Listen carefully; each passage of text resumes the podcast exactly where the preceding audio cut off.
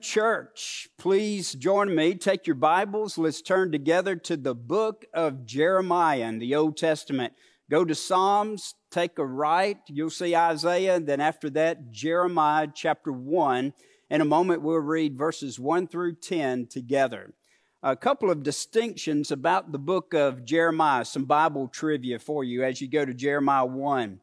First, by counting the number of words in the original language, Hebrew, for Jeremiah, Jeremiah is actually the longest book in the Bible. There are thirty-three thousand two words in the Hebrew language. It's also the longest prophetic book with one thousand three hundred sixty-four verses out of the sixteen prophets that we have recorded in the Old Testament. Just some Bible trivia for you there, but the second distinction is that Jeremiah's book records more about him as a prophet, his life, his emotions, his feelings, than any uh, of the other fifteen prophets that we have in Scripture.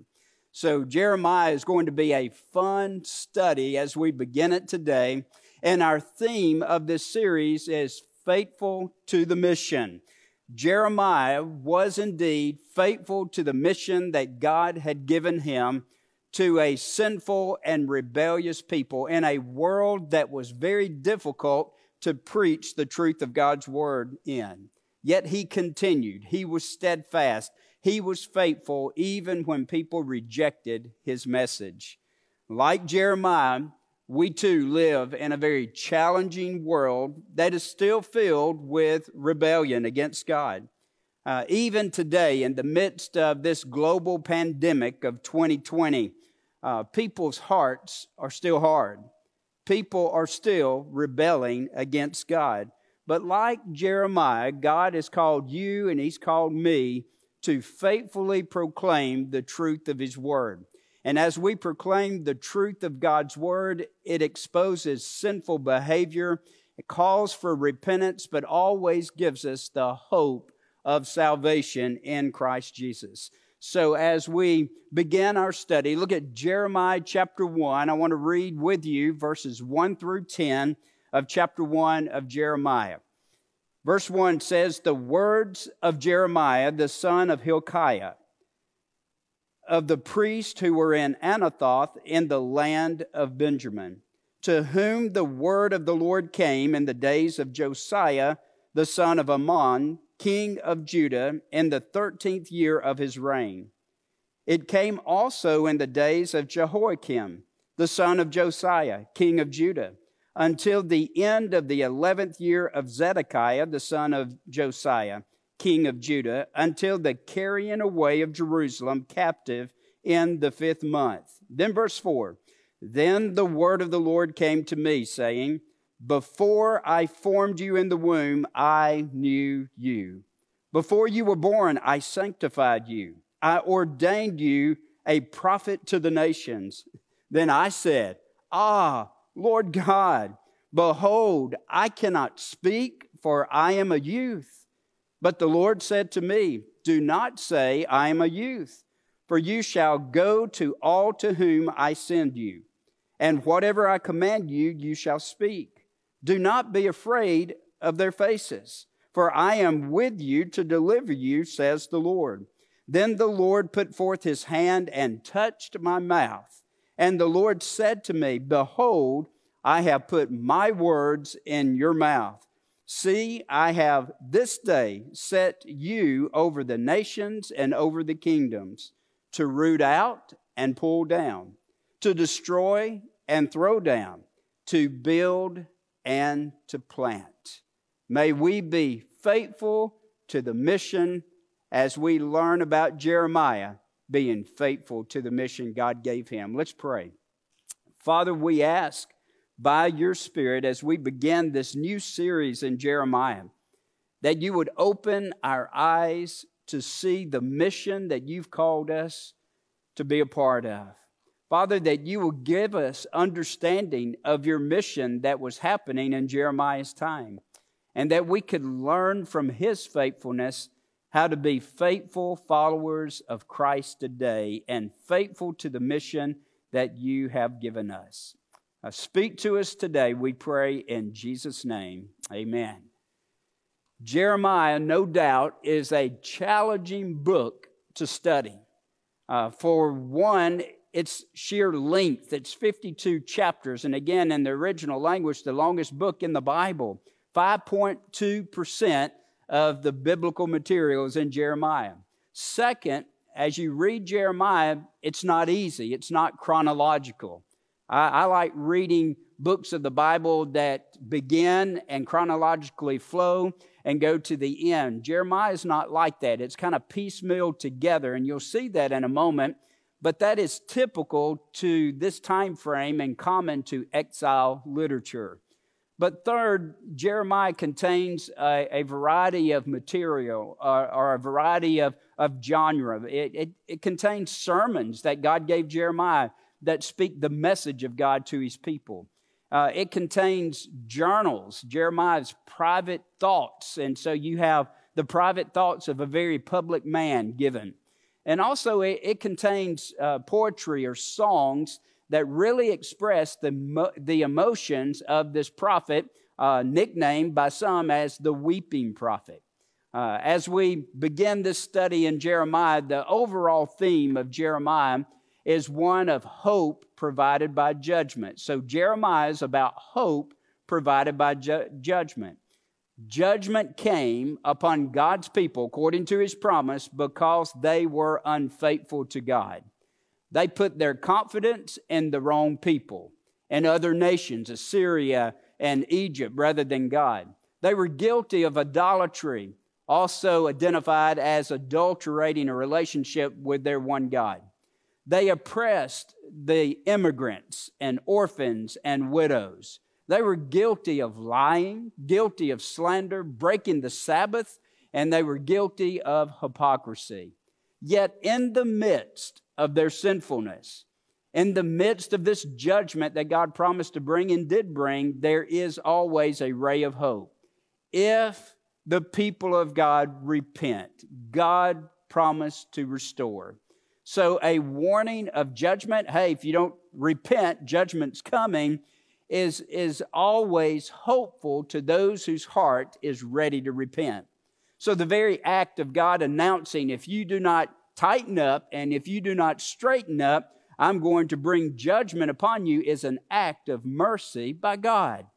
And as we think about that, that's the gospel. That's what we hear, that all have sinned and fallen short of the glory of God, that the penalty of our sin is death. But here's the ray of hope. But the gift of God is eternal life through Christ Jesus our Lord. You're going to say it, so just let me help you. Hallelujah. What a Savior, right? Let me give you an overview of the fifty-two chapters of Jeremiah, just short statements about it. Chapter one, we'll come back to. It's a great introduction. It gives us the ability to study the whole book by breaking it down. But chapters two through twenty-nine, they focus on sins that lead to judgment, what the people are guilty of. Chapters thirty through thirty-three are kind of out of order, but they focus on God's renewal of his people, while chapters thirty-four through fifty-one focus on God's judgment toward his people. And then chapter fifty-two just is a great concluding chapter, and it ends with the fall of Jerusalem. And let me give you a summary of chapter one. Let's go back to chapter one. You can easily break it down in three sections, and, and then we'll talk about it through the sermon notes. First of all, verses one through three talk about the historical scene, time period, during the last good king, Josiah, to the loss of Jerusalem. Then there are themes that are introduced, beginning with verse four all the way through verse sixteen. And these themes are common to prophetic books in Scripture. You have the theme of sin. You have the theme of judgment as a result of sin and breaking the covenant. But you also have the theme of renewal. And so you see those introduced in chapter one, and you're going to see those themes reoccur all the way through this study. And then third, verses seventeen through nineteen uh, speak of the enemies of God. There's always opposition. There are enemies, and God let Jeremiah know, yes, there are going to be enemies, and there will be opposition against you, the man of God, the prophet. probably the best known passage in the entire book of Jeremiah, and the one that, that I want to highlight for you is chapter thirty-one, verses thirty-one through thirty-four, and it's called the New Covenant text. Uh, Jeremiah said in verse thirty-one of chapter thirty-one, "Behold, the days are coming, says the Lord, when I will make a new covenant with the house of Israel and with the house of Judah." He goes on to say in verse thirty-three, "I will put my law in their minds and write it on their hearts, and I will be their God, and they shall be my people." And then verse thirty-four, "For I will forgive their iniquity, and their sin I will remember no more." That is uh, the, the most common text that I think we think of when we think of Jeremiah, and it's and it's also the largest Old Testament text that's quoted in the New Testament in Hebrews chapters eight and chapters ten. Uh, but it's probably uh, even uh, got more uh, significance in that it more clearly identifies uh, and links God's promises that began in Genesis chapter three with Eve, and then Genesis chapter twelve with Abraham, and then Second Samuel chapter seven with David. Uh, it links the promises of God in the Old Testament with the New Testament assurances that God in Christ grants for believers new hearts, salvation, and fellowship with Him. And so no prophet before this time had discussed this new covenant in this way. And so the entry of Jesus, as we see in the New Testament, into the world that into the world was a direct fulfillment of what Jeremiah spoke of as the new covenant. In fact, uh, in the gospel narratives, when Jesus was uh, eating that Passover meal with his disciples, and then he changed the significance, the meaning of that meal by saying, "This bread represents my body." But then particularly when he held up the cup and he said, "This cup represents my blood, the blood of a new covenant." And that is a direct fulfillment to what Jeremiah is talking about of a new covenant that God will give His people. Now let's dig into chapter one and look at the um, sermon notes that you hopefully have in front of you. And let me walk through those. Beginning again with verses one, two, and three, there is an introduction of the prophet of God. This is the historical scene. Jeremiah was born of a priest. His dad was Hilkiah. So that makes Jeremiah a preacher's kid. I can kind of hang on to that and identify. Uh, because his dad was a priest, Jeremiah probably anticipated he would follow in his father's footsteps as a priest. The birthplace is identified as Anathoth. It's a city that was just outside of Jerusalem, about three miles northeast of Jerusalem. In fact, on a good day, you could stand in Anathoth and see the walls, the city walls of Jerusalem. It was close enough that the priest, when it was time for them to serve in the temple, they could walk uh, to the temple for their service. And then there's the divine origin of the message. This is critical in Jeremiah. Jeremiah is the prophet of the Word of God.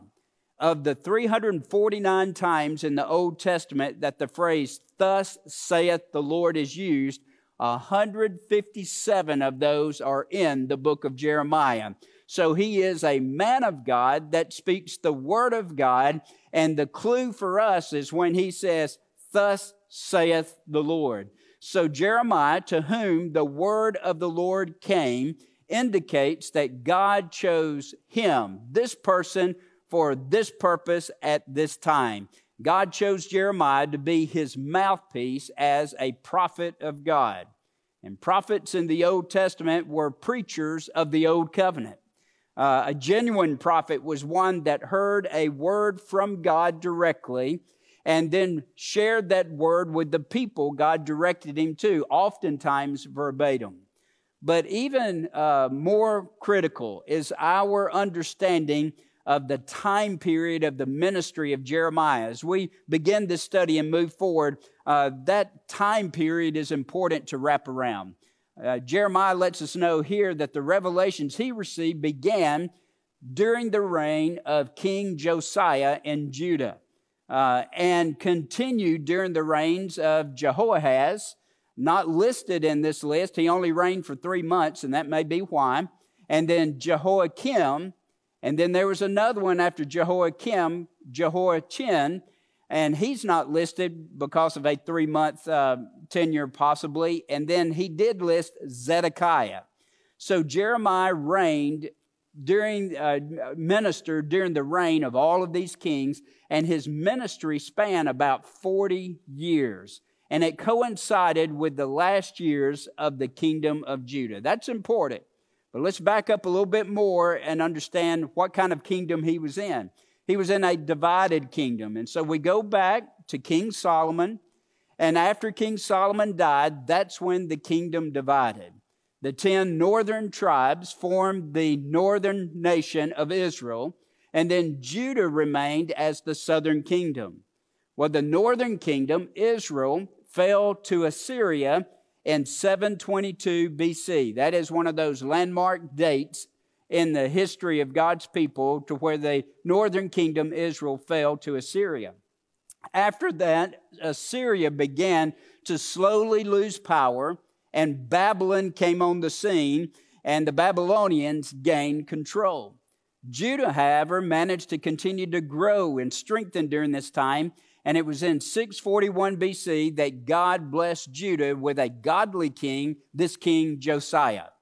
And during Josiah's tenure, he began to turn the hearts of the people back to God. And in Second Kings twenty-two and Second Chronicles thirty-four, you can get the backstory here. But the high priest at that time, Hilkiah, found The, the word of God, found the, the law of the Lord in the temple when that Reformation began, and they began to uh, reform and renovate the temple. There they found the law of God, and he brought it to Josiah. Josiah rent his clothes, and he called out to God, and, and that began a Reformation under King Josiah. But he never completely was able to reform the nation. Though renewal started in their hearts, and though reformation was on the outside, he was tearing down uh, false gods and, and false altars and idols, and he was ridding the land of anything that did not worship the one true God. But when he died, the hearts of the people quickly turned back to the practices that evoked God's judgment. That is the trend that we see in Scripture of our hearts. Our hearts are deceptive. Our hearts are easily led astray. They are wicked. And so when that godly influence of King Josiah was removed, the people's heart quickly went back to sinful behavior. And so it was in a downward spiral of leadership that Josiah's godly run was then followed by Uh, his ungodly sons, Jehoiakim, and the ugly reign of Zedekiah. And Jeremiah prophesied during the reign of, of all of these kings, but eventually the prophecies of God's judgment came true. The Babylonians captured Jerusalem. God's people became exiles in Babylon. Jeremiah was taken to Egypt, where he later died. And so that's the introduction of the prophet of God. And And keep going back and visiting that. And also, I, I posted on social media about a seven-minute video that, that's a good overview of Jeremiah. And so you can see and hear on that video, and that would help you have a foundation. But number two on your notes, and this is kind of the meat of what I want to uh, share with you today, an interruption of divine proportion. An interruption of divine proportion. Has God ever interrupted your life? He did Jeremiah's, and the assertion that Jeremiah gave that the word of the Lord came to me uh, serves two purposes right here. Number one, it designates a specific event in the life of Jeremiah. There was a day that was normal, and then all of a sudden, God interrupted that normal day. Suddenly, without warning, God showed up and got Jeremiah's attention. Now, this was the first time that Jeremiah apparently had received a prophetic revelation, and that moment changed his life. Secondly, it identifies why God interrupted Jeremiah's life. to be called as a prophet of God. And I want you to notice something kind of subtle, but you need to know the differences here. In verse four, notice that the word Lord is in all caps, all uppercase. Thus, it's saying this name is the name of Yahweh. That is the name of God that's represented. And it's significant because Yahweh is the covenant-making God, the promise-keeping God, the God who told Moses, I am that I am. Tell them I am sent you. And so as God shows up and interrupts Jeremiah's life, he let him know this is Yahweh that is coming, a covenant-making God, a promise-keeping God to his people. Now think about it. There's no enlistment opportunity for Jeremiah. There is no warning for him that today is going to be a special day. There's no job fair. There is no career counseling going on. And by the way, high school seniors, graduates that are graduating in twenty twenty, Jeremiah's about your age. Uh, he is an older teenager, less than twenty, and then God shows up and interrupts his life with a divine interruption that had divine uh, uh, consequences and changed his life forever. God basically told Jeremiah that while he was being formed in his mother's womb, he was being set apart for a specific purpose in the mind of God. There's a Hebrew word for that, and it is wow. That just is mind-blowing. Jeremiah's life was neither accidental nor coincidental. And dear church, neither is your life or my life accidental or coincidental. Rather, Jeremiah understood by what God said, he was designed by Yahweh to accomplish a purpose for his glory. We too are fearfully and wonderfully made, made in the image of Yahweh to be his image bearers in the world in which we live. And though we're scarred by sin, we are still called upon uh, to be the image bearers of God. But look at verse five. We're going to break that down. This is that divine call verse to where God interrupted Jeremiah's life and changed it forever. And I want to just kind of put a parenthesis here and talk about the call of God and on three different levels that we see in Scripture. Uh, the Bible describes a general call to salvation. God calls us out to be saved, and, and we see that call of salvation evident. And we can hear it in these words, for God so loved the world that he gave his only begotten Son, that whosoever believes in him should not perish but have everlasting life. God did not send his Son Jesus into the world to condemn the world, but that the world through him might be saved. And, and so you, you as an individual, I as an individual, have to come to grips with the truth of that salvation message, the gospel as we call it, that we are broken in sin and we are helpless to save ourselves, and understand the love of God in the gift of Jesus to come and rescue us from our brokenness and sin. And that's when Paul had a hallelujah course in Ephesians chapter two and verse four. But God, being rich in mercy, because of the great love with which he loved us, even when we were dead in our trespasses, made us alive together with Christ, for by grace, you don't deserve it, you have been saved in Christ and Christ alone. And so for those who are born again, who experience that call of salvation, we hear the good news of the gospel, we respond by turning from sin and putting our trust in Jesus, then we experience another call, and that is a call to holy living. That is a call to grow in Christ's likeness, to grow up, to be like Christ in character and conduct. Now, the Bible calls this process of spiritual growth sanctification. And this process of sanctification calls us out to put off the old and put on the new, to put away sinful habitual living and to put on a life of trust and obedience in our God. And so there's a specific call to live that holy life, but with that specific call comes very specific things that we do to obey. For example, husbands, love your wives as Christ loved the church. Guys, that's very specific and, and very fine-tuned of how we are to obey and be holy as our God is holy. Ladies, our, our wives are called to respond to the spiritual leadership of a husband through loving submission, just like they submit to the authority of Christ in your life. Uh, parents are called to rear our children up in the nurture and the admonition of the Lord. And guess what, children? You are called to obey your parents, for this is right. And dear believers, every one of us are called out to invest our life for the glory of God and to be all in with our time, talent, and treasure in the mission of God that we at Liberty Baptist like to say, making disciples who make disciples who make disciples. You, you get the idea. There is a calling upon the life of the child of God to be on mission with God and to live a life that represents Christ well by growing in holiness. But there is a third call that is out there. And the Bible talks about a call to full-time vocational ministry.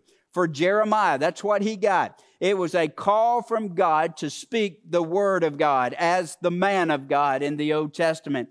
For me, it was a specific calling to be a preacher of the gospel of the Lord Jesus Christ. For missionaries, it is a call to take the gospel to the nations, to the ends of the earth.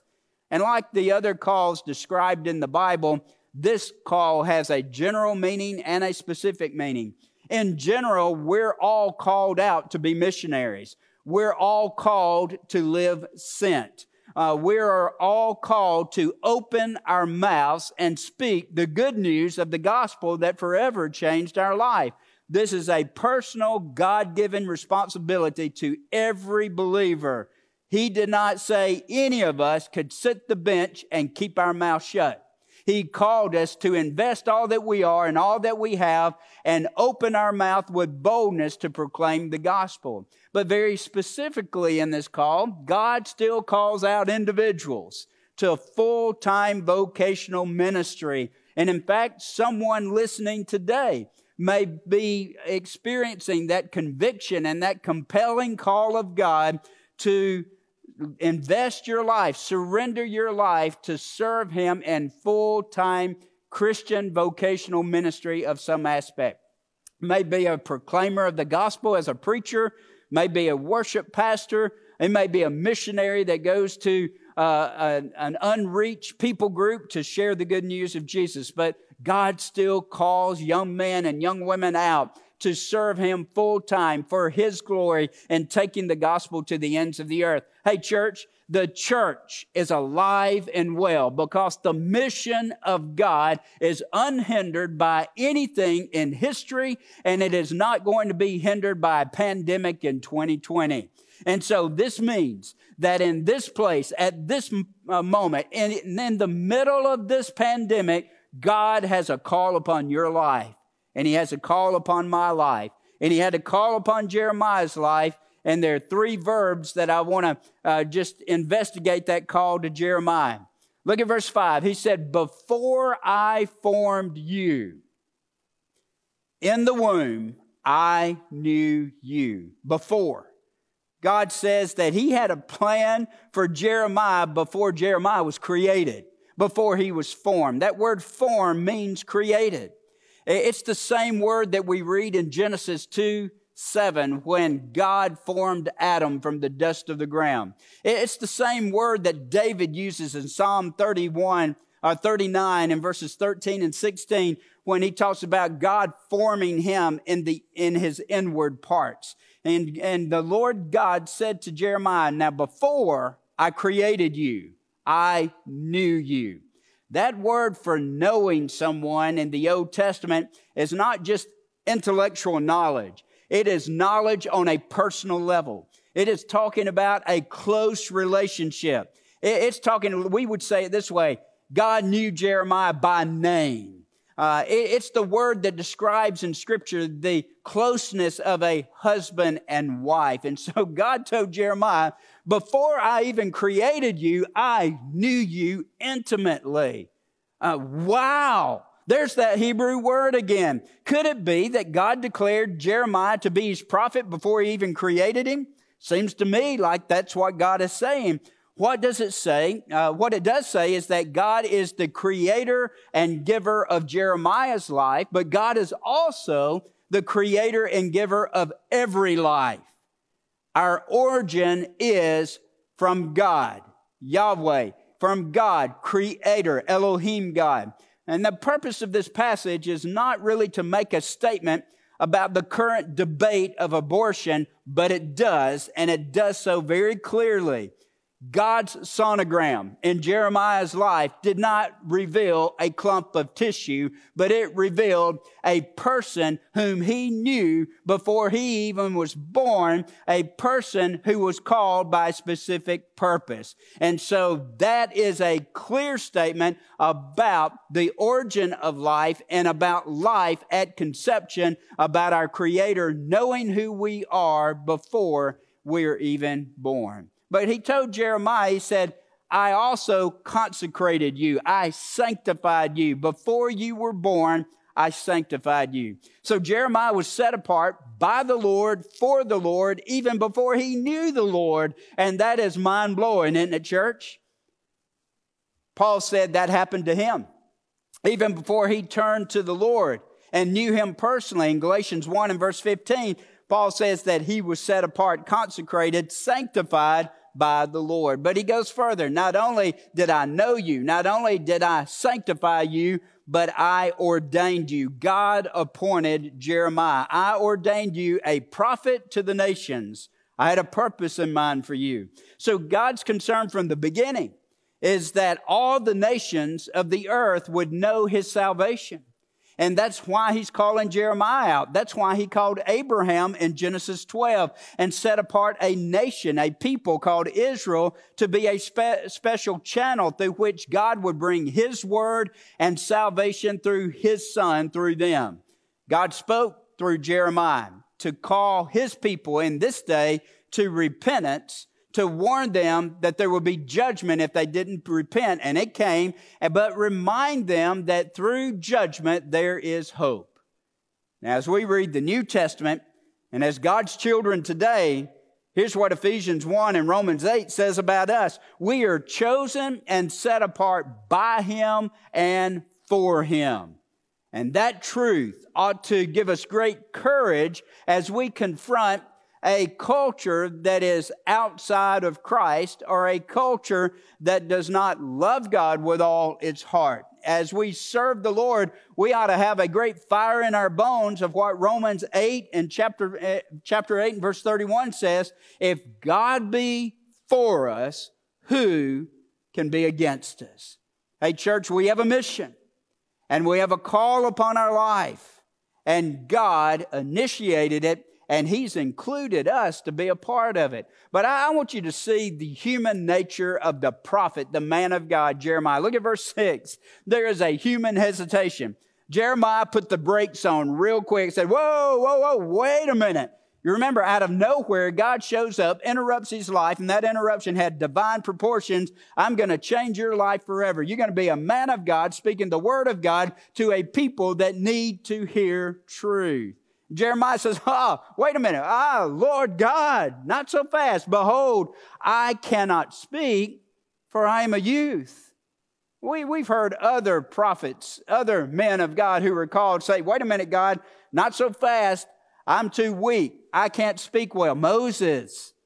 So he hesitated when he looked at the work before him and understood the wickedness around him, but also understood, I'm just young and I'm weak within. And so Jeremiah said, Lord God, and I, I want us to notice the nuance of the language there. Notice Lord is not in all caps, but God is in all caps.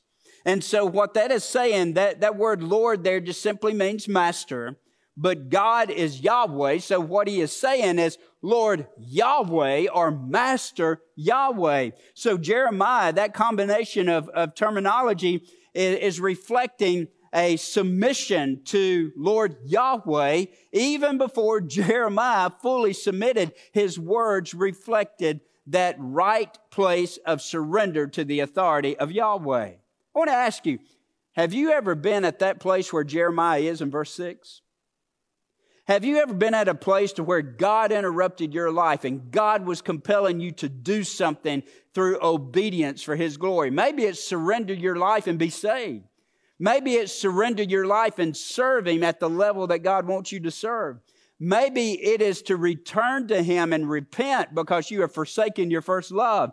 Maybe it's to let go of sinful behavior that you enjoy clinging to so that you could experience a full revival and renewal in your heart so that you follow God faithfully.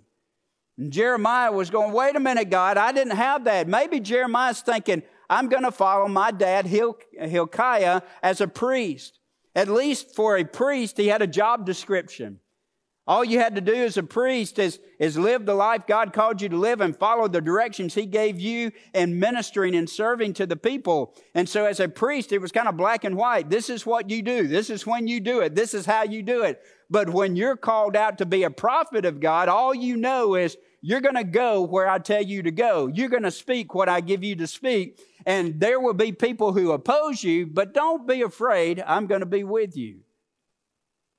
I want to ask you, are you resisting the call of God upon your life? Do you need to submit? And submission is more than being in church on Sunday or in your homes right now during the pandemic on Sunday and saying, all to Jesus I surrender, saying, Lord, here I am, and palms up. But come Sunday night and Monday, you live your life for your own interest. No, submission includes an appropriate attitude of surrender and then an appropriate action of obedience. Surrender and obedience go together in order to please God. Now, Jeremiah gives two excuses to God. I cannot speak. I am young. The term youth, again, reflects teenager, less than twenty. And I don't think Jeremiah is so much concerned about his age, but he understood his culture right here. He lived in a culture that valued wisdom from older people. And God says, Jeremiah, I'm going to call you out to be a prophet to the nations. Not just Judah, but to the nations. Even that surrounding Assyria and Babylon and Egypt, all of those around you. And so Jeremiah's probably thinking, I don't qualify for anybody to give me a listening ear. I am young. I don't have the wisdom that they think, deem necessary for a man of God. And so I lack what is needed, God, for what you're calling me to do. I wonder how many people in church have actually had that same conversation with God. Well, God, I'm not ready. I'm not capable. I'm too weak. I'm too sinful. I lack what you need. Well, God has in mind for Jeremiah, and He might for you, on-the-job training. By the way, just think about this. If God called Jeremiah before He even formed him, don't you think that God is able to equip him to do what He called him to do? And so it's often been said, God does not call the equipped, but go ahead and finish it. He equips the called. And that's what's happening right here in Jeremiah's life. God had created him for this purpose, for this time, and, and God is calling him now. But look at verses seven through ten. This is a God-sized response to a human hesitation. He said, do not say that I am a youth. The point is made and must be understood. God is letting Jeremiah know, hey, Jeremiah, it's not so much about you and your ability as much as it is about me and my ability and my purpose and my plan and my mission. I just want to include you. I don't need you, but I want to include you to be a vessel for me. Though you are weak and though you are young, I want to use you to bring my name glory, and I want to use you to speak my message to my people. So Jeremiah, stop making excuses. Go where I send you, say what I tell you, and don't fear the people against you. Now that's pretty bold, it's pretty clear, it is pretty brash. But it would take a lot of faith for Jeremiah to surrender and trust God and obey, to go where He sends, say what He says, because it's not going to be a feel-good message like we hear in a lot of places today, and then not fear what the people are going to do. In fact, God says, I'm going to call you to be a preacher, but when you preach what I tell you to preach, they're not going to like it, and they're going to resent you as the messenger. So when God calls or sets someone apart for ministry, like we see in Jeremiah right here, there's normally a time that we know God is definitely calling us out. And the moment God speaks, that's the timing in which we need to be obedient. The, the timing of God speaking to Jeremiah was at just the right time when King Josiah was in the lead and a, a reformation uh, of, of was taking place in the land, and God wanted Jeremiah to be in place before that change. Uh, that was true in my life. There was a time that I understood God calling me out. And understand this, the assurance of a divine call is a must in ministry. And the reason that God wanted Jeremiah to know he was calling him, and it was more about God's power and God's promises than the ability of Jeremiah, is because ministry gets messy. Ministry will have opposition. Ministry will get discouraging. Ministry is not easy. And the anchor that Jeremiah needed is to know that I am being obedient to what God called me out to do. So when they oppose me, they're not opposing me, they're opposing God. When they ban me from going into the temple, they're not banning me, they're banning God. When when they seek to kill me or send me away, uh, they're quarantining God and not me. Now, Jeremiah was facing, at this point, a pivotal decision that we all face, obedience. There is no reason to believe that if Jeremiah let this moment pass, that he would get another chance. And I think that's true for a lot of us.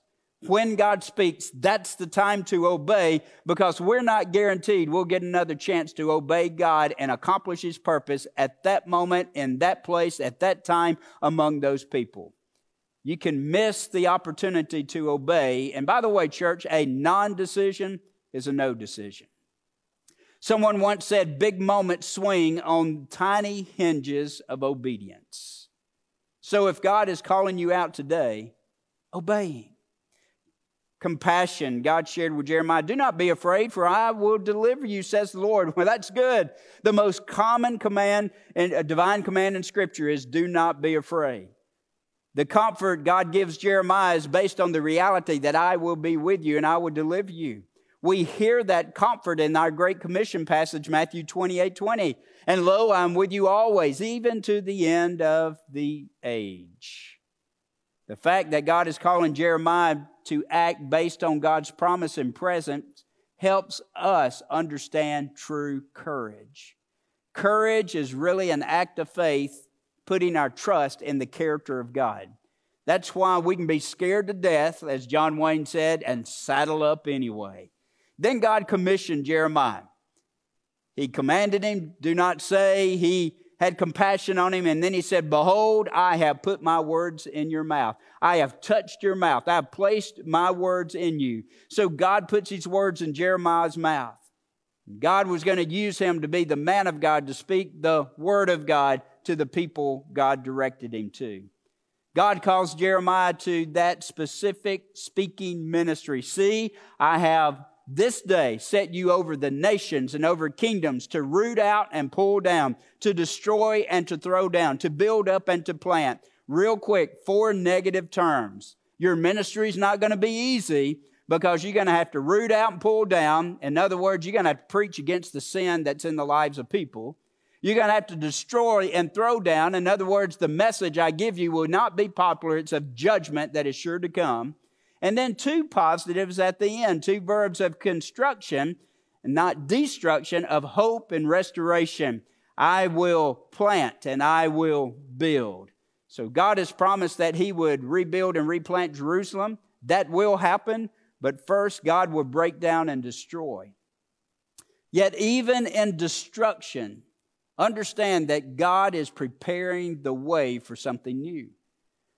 When God allows either catastrophic or unexpected endings, it is to prepare a way from unimaginable new beginnings. I want you to think about this pandemic. Is God working through a global pandemic in your life to tear down in order to build back up? Is God exposing the real idols of your life? Is he exposing the complacency of the body of Christ, the church? Is he exposing the sinful rebellion of his people? Is there a need for him to tear down in order to build us up? I think so. And in order for us to redeem the time, we need to hear what God is saying to us today about obedience and courage to obey. Number three, quickly, and we're done. An instruction with kingdom impact. It goes to the end of the chapter, beginning with verse eleven. The message of the almond branch. Jeremiah, what do you see? In Anathoth, almond trees were, were prominent. So he could just look out and say, well, I'll see an almond branch. There's a play on words in the Hebrew that we won't uh, get unless I give you this paraphrase, but here it is. He said, I, I see an almond stick. And the Lord said to me, you have seen well because I will stick by my word. And so the purpose of that, that vision of the almond branch is that God will honor his word. That's the confidence that I have as a preacher of the gospel. When visible results are not evident, the confidence that we have, if we have rightly divided the word of truth and we have proclaimed God's word, it will never return unto him void, but it will accomplish the purpose for which he gave it. Number two, Jeremiah, what do you see? I see a boiling pot. The historical backdrop to this chapter is that God is going to bring judgment on a people if they do not repent. And the invading army ended up being Babylon, who, though they may have been located toward the east, they entered Jerusalem by the north. And so God gives Jeremiah in verse seventeen in a summary of his call, four directives. Prepare yourself, Jeremiah. I've called you. Arise. Prepare yourself, arise, say everything that I give you to say, and do not be dismayed. Church, we need to hear those marching orders. Prepare yourself. Dress yourself for work. That's what he's saying. Gird your loins, tuck your robe up in your belt so that you can be swift to arise and go to the people and say everything that I tell you to say. Do not be dismayed, lest I dismay, dismay you among the people. So just like God called Jeremiah to his mission, God's calling you and me to our mission. And to what is God calling you today, dear church?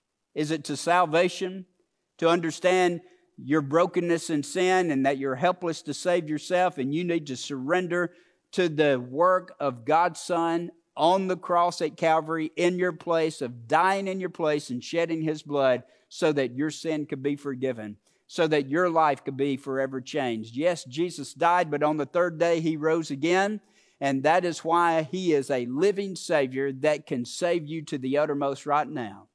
But it takes you admitting that you're a sinner and surrendering in your helplessness to save yourself and calling upon the name of Jesus in trust that what he did on the cross was for you to pay for the penalty of your sin, and that you will surrender to his authority and ask him to forgive you and be your Savior. Maybe your call is to serve the Lord at a greater level. Maybe your call is to repent from sin that's specific in your life. Maybe your call is to vocational ministry, that you need to make it known that God is compelling you to serve him. I remember my dad said, said to me when I say, I think God's calling me to preach. He said, well, if you can do anything else, do it. Here's one thing about the call of God. It keeps coming and pursuing. And if God is compelling you and hedging you in today, will you stand up and obey and say, I'm one of those called out to serve him vocationally with my life? Hey guys, maybe he's calling you and me to biblical manhood. Stop being passive. Accept the leadership spiritually in our family and to prepare to go to work, as he called Jeremiah, to arise and say what I have given you, and do not be dismayed. Just like God prepared Jeremiah for the mission, God has also prepared you and I for our mission today. Your decision, like Jeremiah, is quite simple. Obedience. Obey the call to join God's mission. I want to pray for you, and after that I'll give you an email where you can respond back to me with questions or with the decisions that you've made. Let's pray. Father, this is your word. It has gone forth by your Spirit. And I pray that you would prick the hearts of your people, May we not be rebellious. May we not be stiff-necked people. May we not ignore truth, but may we listen and trust and obey you. Father, I pray that someone who does not know Jesus will be saved. I pray you'll call men and women to full-time vocational ministry. I pray that believers will repent of sin. And I pray that believers will walk in obedience to serve you with their gifts and abilities that you've given them. So, Father, may we be found faithful to the mission through obedience today. In Jesus' name, amen. Well, thank you for investing this time to share with us at Liberty Baptist. And my encouragement, you be faithful to the mission. If you have questions or a decision that you would like to share with me, t cox at l b c chelsea dot com. I'd love to hear from you. I look forward to hearing from you. God is on the move. His mission is unbound. And the question is, are we moving with him? Are we walking in obedience? I pray that we will. God bless you till we meet again.